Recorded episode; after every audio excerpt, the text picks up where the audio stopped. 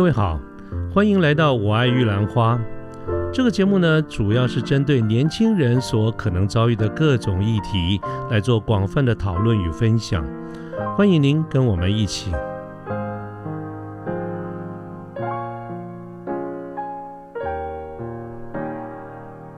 各位好，我是卢天记。现在是民国一百一十一年的七月二十一号星期四的下午。那么我们今天的节目呢，要进行的是人物专访的这个单元。在这个单元，过去我们都是邀请了一些呃我身边的一些好朋友，他们他们在各行各业各个领域里面都有非常卓越的这个成就，所以我们在过去这个单元里面所谈到的都是发生在他们身边周围的一些事情。今天呢，我们仍然进行这个单元，但是稍微有跟过去的节目有一点不太一样的是，今天我们的嘉宾。啊，坦白说，我认识他的时间并不是非常的长啊，是在今年的年初，因为一些因缘际会哈，间接所认识的一个嘉宾。但是呢，我们在很多的方议题方面交换了意见，我们就觉得大家都有很多很好共同的一些想法。那么除了这点之外呢，我特别要讲的是，我们这位嘉宾他所从事的这个领域，是我个人在过去多年来，我一直是魂牵梦萦啊，朝思暮想，希望能够进入的这个领域。可是呢。受限于现实，其实资个人资质的关系，哈，这个成就是远远没有办法达到，所以我从来没有这个机会进入这个领域，啊，但是呢，有这个机会，在今年居然我能够认识这个领域里面的专业人士，其实是让我觉得非常兴奋的一件事情。那么这是什么领域呢？就是广播啊。简单跟各位介绍一下今天这位嘉宾的一些背景啊，他本身呢是世新广电所毕业，就是这个领域里面的啊真正的经典科班。那么毕业以后呢，他也在这个领域里面从从事了多年，有相当丰富的一个经验，也获得了在这个领域里面大大小小的各项的这个奖项。呃，尤其是在这两年，他也得到了广播金钟的啊相关的这个奖项，其实可以说是啊这个学经历丰富啊。所以，我这这是为什么今天呢？我想邀请啊这位嘉宾来上我们的节目，跟我们分享一下他在这个领域里面的一个点点滴滴啊。各位听众朋友，我们跟大家介绍我们今天的这个嘉宾，中央广播电台王牌节目《亮点台湾》的节目主持人徐帆小姐。徐帆你好，主持人好，我爱玉兰花的朋友们大家好，我是徐帆。其实刚才主持人介绍我啊，真的也太客气了。其实。我们呢，每天呢，routine 的工作呢，就是访问、后置、剪辑、做节目。但王牌呢，其实我不敢当，不过也很开心了，称我是王牌了。是是，其实其实徐凡，刚才我一开始在介绍的时候，你有没有注意到我特别提到了哈？这个我们我们确实是认识不是很长哈，但是呢，你有没有注意到我后面说了哪一段话？我后面特别提到了说，广播这个领域啊，是我过去这四十年呐，我真的是真的是很想啊。其实是其实比较熟悉我的朋友都大概都有听过我讲为什么会喜欢这个这件事情。其实是因为当时这个你知道的国中在念书嘛，这个念书哈，这个在在那个年代，你唯有的工作就是好好念书。所以换句话说，晚上的时间你是不可能到客厅里看电视的，你唯一的就是在在这个房间里读书。那你又不能看电视啊，所以呢，最主要就是一边。读书一边听广播，所以在那个时代，对于广播的认识就是什么 Billboard 啦、Cashbox 啦这些西洋音乐啊，所以是当时的一个热热爱。所以刚才讲的那一段，真的不单只是为了要介绍你出场啊，而是我真心的。呃，觉得喜欢这个领域，可是我后来发觉，喜欢是一回事啊，啊，包括我们自己的个人条件啊，各个资质啦，所以有很多的事情都让我们没有办法真正在这个领域里面。但是我是真心喜欢的，所以也因为是这样子，我刚刚特别讲，我特别羡慕你啊，一来又是科班，二来呢又能够顺着自己的心啊，在这个领域里面。其实线上的朋友，你如果有看到这个徐凡他在这个呃。很多的网站上面对他的一个介绍，他都说他对广播有一个莫名的热忱啊。小的时候啊就开始在想，长大以后也有这个机会进入哈，这些都是我所羡慕的。所以徐帆可不可以跟我们大家聊一下，你当时为什么会想要从事广播，或者是大概是什么样的一个际遇啊？你会一脚踩进来？哇，其实呢，主持人讲到我的心坎儿了，因为呢，哎，我跟你有个相同的哦，因为我也是在国中的时候就立志想要当个广播人，为什么呢？也是因为要读书吗？不是不是，是我记得我在那个时候什么样的原因我不记得了。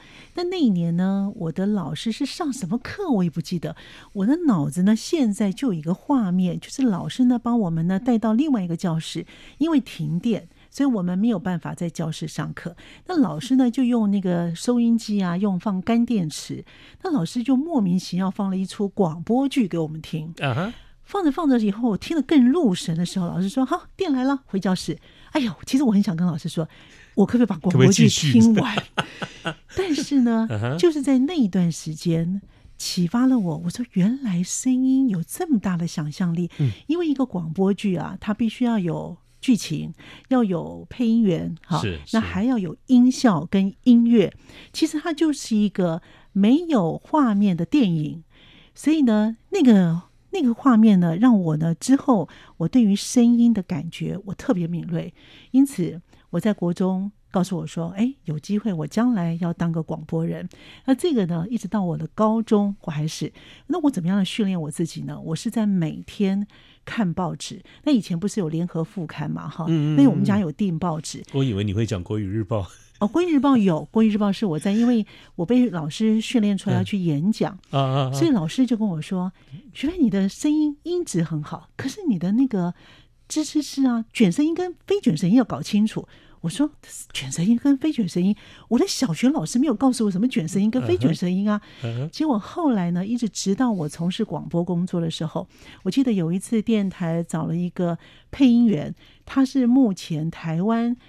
呃就是少数大概有三个到五个，在多年前了哈。像我不知道听众朋友记不记得有一个日立冷冷气梦香，哎，那个就是我们那个那个时候的老师。有有有，我虽然记不得，对，我虽然不记记不得你讲的那个部分，可是你讲梦香这个我就记得了。他就是我们上课那个配音员的老师，他就给我们从那一次，他就是教你的人。他教我们的，但是我才搞清楚什么是卷舌音，什么是非卷舌音。我到那么大才搞清楚。可是我在自己本身要从事广播的时候呢，我怎么样训练我自己？是因为我会看报纸，然后那个联合副刊呐都有那个故事啊，它不是有上中下集嘛？是是是，我就自己呢练习人物。啊，譬如说，当老人家当什么，就会自己练习个两三种声音，然后一遍念，两遍念，三遍念，慢慢的，我把它整个你是说像配音那样子是吧？你就开始模拟你是其中的某一种角色。是，哎，我觉得那是广播的更上一层楼哎。哎，那是我大概在国中跟高中的阶段，然后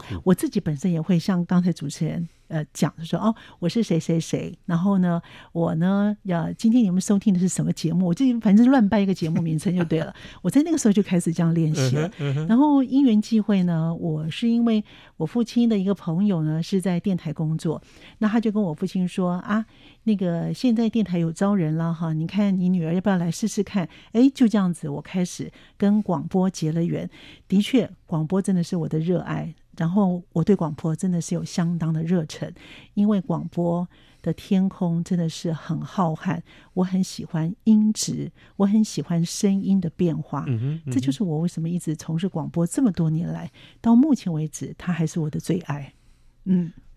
各位听众朋友，你们可能听听不到、看不到，可是各位，你知道我的感受吗？我正在听徐帆讲的这一段的时候，我其实坐在他对面，我就这样看着他，看着他的眼神啊，看着他的手势，你就你就可以跟我，如果各位你听，你能够跟我一起看到的话，你就会真心的感受到他是真正的热爱啊这个领域里面。啊，我我我正在想象那样子的一个画面，所以所以我觉得你是是真的喜欢。而且你的喜欢，我觉得是比我理智多了。你知道中间 还有什么什么什么这个发音啦等等，而且你还会实际上真的去做这件事情。我呢就是盲目的崇拜，崇拜当时的这些节目主持人哈，包括你刚才讲的配音的老师。其实我一时没有想到你讲的那我我不认识他，忘了他的名字。嗯，可是我们当时都记得李继远先生是啊，像什么人人广播电台啦等等这些老的这个节目。于是我们就听到说啊啊这样的一个声音，大家都觉得说。嗯，他声音超有磁性的只是这样子的一个想法。嗯，哦，那后来呢？后来这个毕业以后就，就刚刚讲，真的就这样进去了。那进去以后，嗯你到电台里面服务以后，那进去以后的感受跟实际上在做，跟当时的想象一不一样？我们知道有很多，包括我们身边很多的朋友啊，嗯在还没有进入某一个职场的时候，都会觉得说，嗯，很棒。那他可能是的那种觉得喜欢是来自于一些幻想或者是一些听说。嗯可是很多人在实际上上班以后，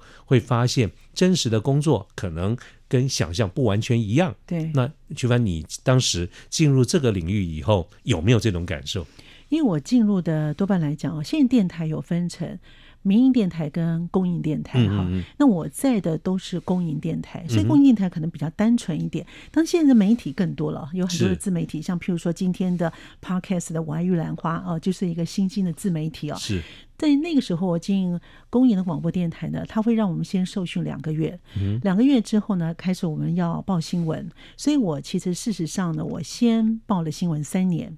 然后但是报新闻我这我记得我第一个做的节目呢是二少节目。还有呢，就是一般的带状节目。我们一般来讲分成说，块状节目跟带状节目呢，就是礼拜一到礼拜五或者礼拜一到礼拜天，这叫做带状节目。嗯嗯嗯，块状节目的话，就是我可能只有礼拜六一个，或者礼拜天一个，或是礼拜六、礼拜天各一个，这就是我们所称的块状节目。啊，OK，所以当时我进电台的时候呢，先受训，然后要报新闻，然后也要出去采访，然后呢，我们就自己做儿少节目，做一个带状节目。我记得我的同事跟我说，我们的长辈哈，他是我的长辈，然后他就跟我说：“诶，徐飞，你是刚开始做节目吗？”我说：“对啊。”他说：“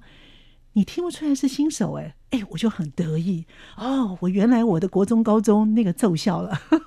就是我自己本身常常练习的然后自我对话的啊，我奏效了。其实我自己以前呢、常常会呢莫名其妙的看书看累了哈，在念大学的时候看书看累的时候，譬如说我要说啊，我爱玉兰花的朋友们，您好，我是谁谁谁，欢迎今天收听今天的节目。我们今天呢要跟听众朋友们来分享一篇文章，这篇文章是我很喜欢的，我就开始自己念了。嗯哎，没想到这个奏效了，因为我的同事居然听不出来我是刚做节目，哎，我就觉得很得意。所以你已经经过千百次的练习了。当然，其实我觉得做任何事情啊，兴趣很重要，因为广播的确是我的热爱。是是我，对声音特别特别的喜欢，因为声音的变化非常有趣。它可以呢，念一篇文章可以有很有感情，然后念一段故事，你可以呢完全进入他的状况，我觉得非常的美。当然，现在的孩子们可能看视觉嗯嗯，比听觉来的重要。是其实我觉得五感，尤其我们的听觉要打开。我常常我记得我有曾经看过有一段话，有一个人说：“哈，你这一生呢，声音对了，你这辈子人生就对了。哦”我觉得讲的话真好，就是你的方向就对了。所以。我们的听众朋友也许可以呢去找一下你自己那个声音，不见得一定是广播声音，你可能很喜欢汽车的声音，你很喜欢音乐的声音，是诸如此类。其实，在我们周遭的生活当中，很多都是声音啊。除了我们现在讲话也是声音，对不对？是，对，所以我觉得声音太迷人了。嗯，难怪你会这么热爱。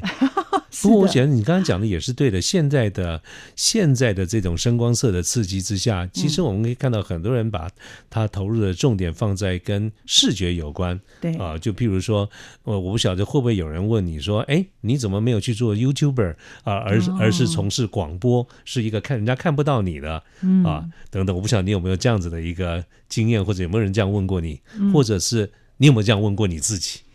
因为以前的广播啊，哈、像譬如说您刚才讲的那个李济准时代，哈，他也是我们的前辈，哈，在那个时代呢，广播人是隐形人，只出声音。那据说呢，那个时候广播人长得都不怎么样，所以呢，只有声音好，所以只有呢用听声音的。可是现在后期的广播人不一样喽，越来越美，越来越帅，而且他们自己本身都很愿意站在舞台前面哦。那对于至于像 YouTube 等等啊，这个哎、其实这个也是我我后来有想过的，因为呢工作比较忙，我也没那么多时间，因为平常的 routine 的节目都要 on 上去的话，其实我的后置花了很多的时间，所以我没有那么多的时间。但是之后或许这是我一个考量的方向，因为现在的确是个趋势了，是的，是的，是的。嗯，OK，那请问徐凡哈，你在进入这个领域这么多年哈，面对工作上你的一天到到底在做什么？因为我们我的我想表达的意思是说，兴趣跟工作有的时候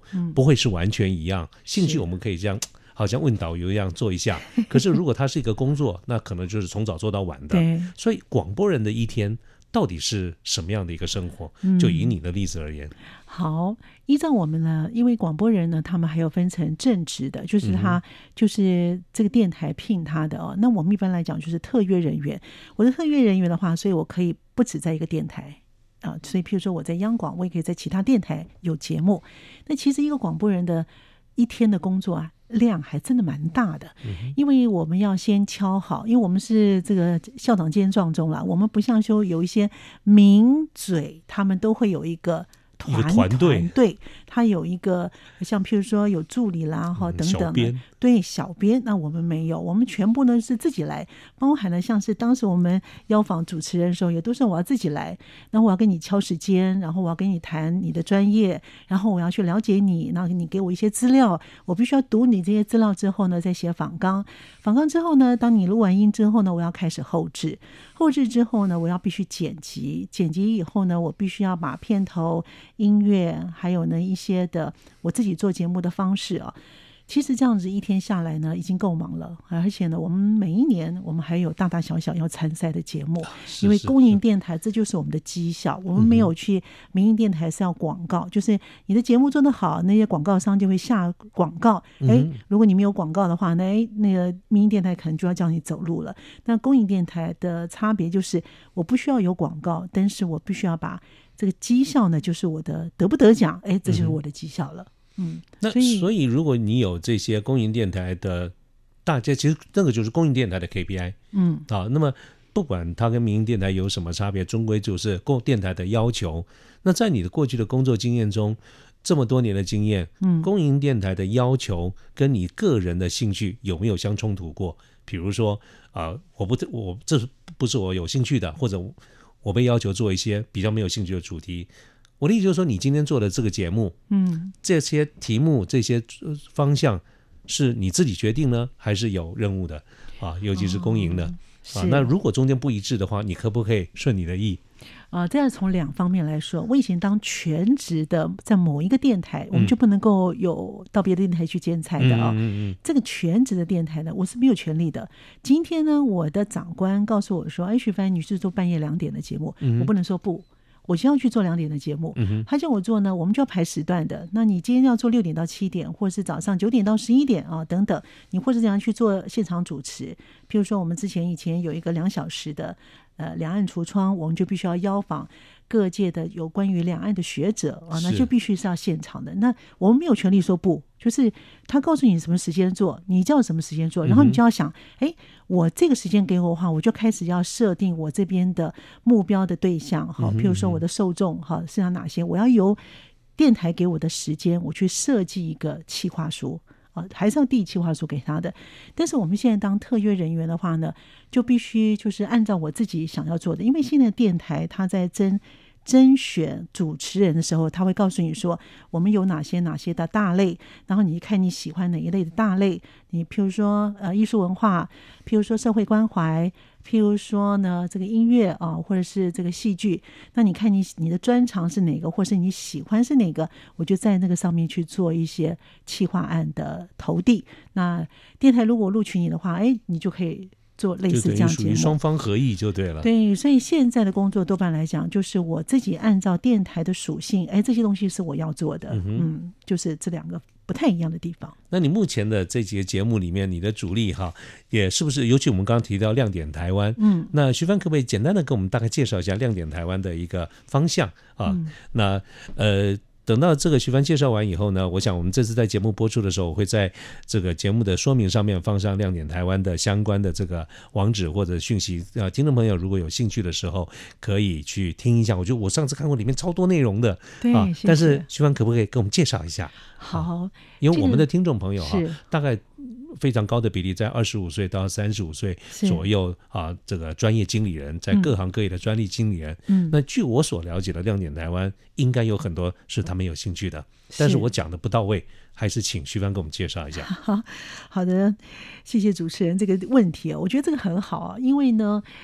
会做这个亮点台湾呢，是因为我们的节目科的组长。那我们原先以前有一个主持人专门在做这个类似的哈，可是后来他离职了。那我们我我的节目科的组长就跟我说：“哎，徐凡，现在呢那个某某某离开了，你要不要做类似这个产业的哈？”所以，我亮点台湾呢是设定台湾的中小企业，好，譬如说你自创，你自己创业，不管你的公司大小，好，那还有呢就是你有特殊的行业啊，那所以只要是在台湾的这些产业，那他们自己本身在各个领域当中的，都是我专访的对象。那我们希望就是由他们的产业哈，三百六十五行哈，也许现在不止了哦。嗯，那所以让这些人呢来说故事，他的故事或许可以给一些朋友们，他可能想创业，那看看每个人的创业的历程有哪些的过程，或者是他们自有一些甘苦谈，也许你可以看他们这些的创业家，他们的故事当中可能跟你有一些雷同，那你就不要踩他们的错的路线，对。嗯对然，后你就呢走他认为是对的方向，但是他对的方向也不见得适合你哦、那其实有些的创业家会说，我走成功的路线，换一个人再走，他不见得会成功。但是他们都有个共同的，包含呢，主持人那时候我有问过你这样的问题，都一定要找一个你自己呢是喜欢的，你喜欢的工作，你才能够做得久，对但终归是他山之石嘛，哈，可以做一个参考。其实也跟各位听众朋友这个回忆回忆一下，我之所以能够有机会跟徐凡结缘，也是因为有一哈在半年前左右吧，差不多那个时候。啊，呃，接受呃徐凡的邀请上了《亮点台湾》那个节目是在今年的三月二十九号播出的。我当然要 promote 一下哈，这个 之后啊，我会放在这个节目相关的讯息哈，是也请大家听一听，一来给我捧场，二来我们给亮点台湾捧场。好，谢谢。我好喜欢这个句子，那个很像那个广告，呃呃，中油为你加油，你为台湾加油，这个好，我 很很喜欢哈。嗯 OK，不过借由刚才呃徐凡你对《亮点台湾》这个节目的一些规划，嗯那我想到一件事情哈，其实你的这个节目的亮点之所以成为亮点，就是因为你访问了非常多的不同的这个领域。嗯那你在制作这个节目的时候，嗯有没有一个压力？好，因为不同的行业别，你今天要对这个行业的了解，我想一方面你是要。我我心中想象的压力可能来自于说，第二，你哪里找这么多人来嗯啊来讨论？第二，就算找到人，你怎么样能够跟他融入他的一个话题对啊？你不是某个领域接受访问的人，一定不会要求说你要非常懂那个领域，是，但你至少要有一点基本的概念。嗯我一想到这件事情，我觉得对某个领域花时间去了解，这个我做得到。可是如果要这么多的行业啊，然后你又非常那个那个出了很多集哈，是当时的频率大概多久一集？哦，我每个礼拜一集，每个礼拜一集，各位你有没有嗯想象？各位呃各位听众朋友，你有没有想象过，你每个礼拜要出一集，而且非常可能是不同的领域？对，那请问你当时面对这种所谓的产业或者这种 domain，甚至包括资料的收集，嗯有没有给你造成很大的压力？当然有，这主持人问到重点了。其实啊，这个产业呢，就是有各个不同的领域。那我们常常都会笑我们自己广播人，就是呢，我们都懂，但全部不专精。你现在说个哪个行业，哦，我我访问过，然后你再给我讲深入一点，哎，不清楚了，我只知道大概这个领域。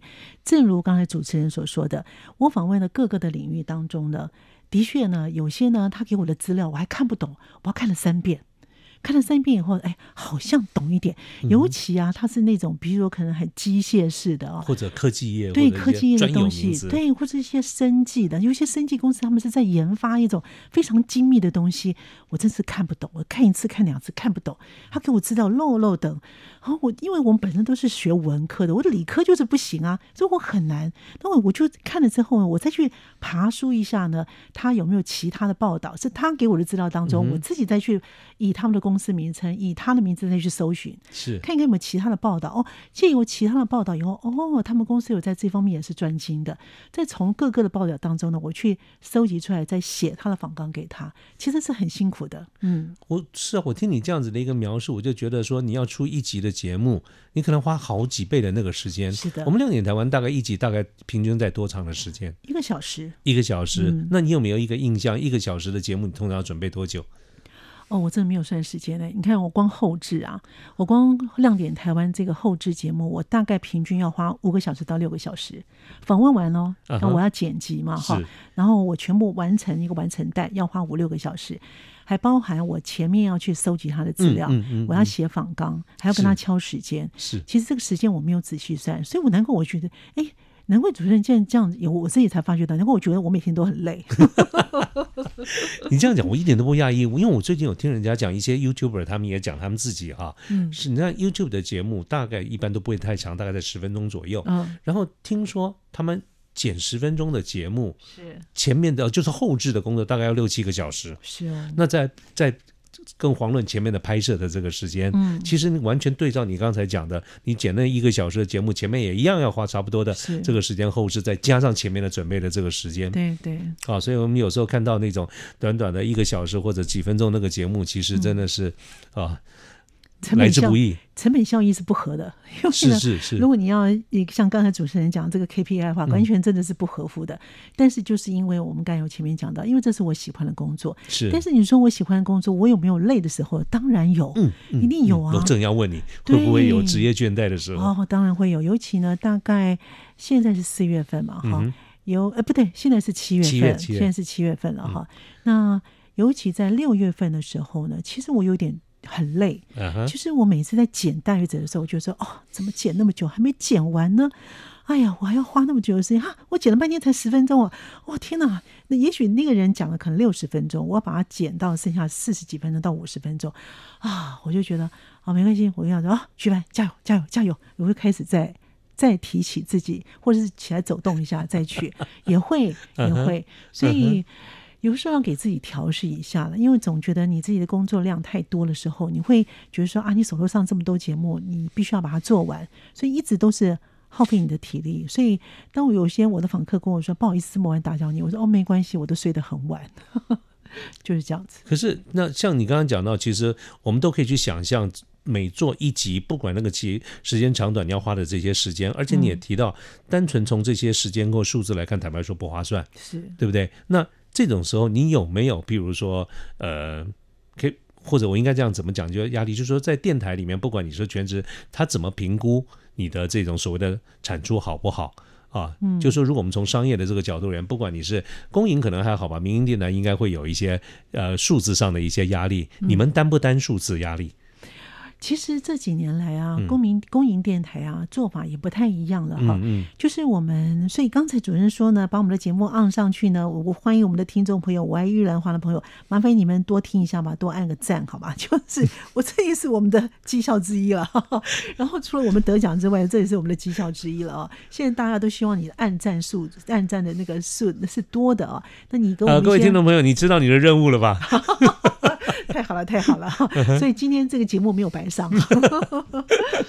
哦，所以你们也是要看这种这种这种 user response 就对了。对对，可是我很好奇的是啊，你看哈，像我们一般所了解的电视那不用讲了哈，哪怕是在网络上 YouTube 这一类的节目，我们很容易知道它的票房好坏，是不是？他就看这个订阅什么，按照订阅什么小铃铛啊等等这一些，对对大家几乎每一个 YouTuber 都会在任何的时候讲说，其实大家记得要订阅。是可是我觉得，呃，我所了解粗浅的广播，包括我自己去摄入的 Podcast，其实在这个领域里面，如何从听众这边得到这个回应，嗯，其实我觉得是比较不容易的，尤其是 Podcast，因为它是在不同的平台上面，嗯目前来说这些回应的机制不是很完善。嗯所以我觉得对每一个 podcaster 而言，都有一个很大的一个挑战，就是我们其实不太知道，嗯到底大家的所谓的 response 是怎么样。那这种情形在广播这个领域里面有没有？或者你们是怎么看？那么，因为录制时间长度的关系呢，我们把这次的节目分成上下两集，呃，上集就到这边结束，欢迎各位继续收听下集。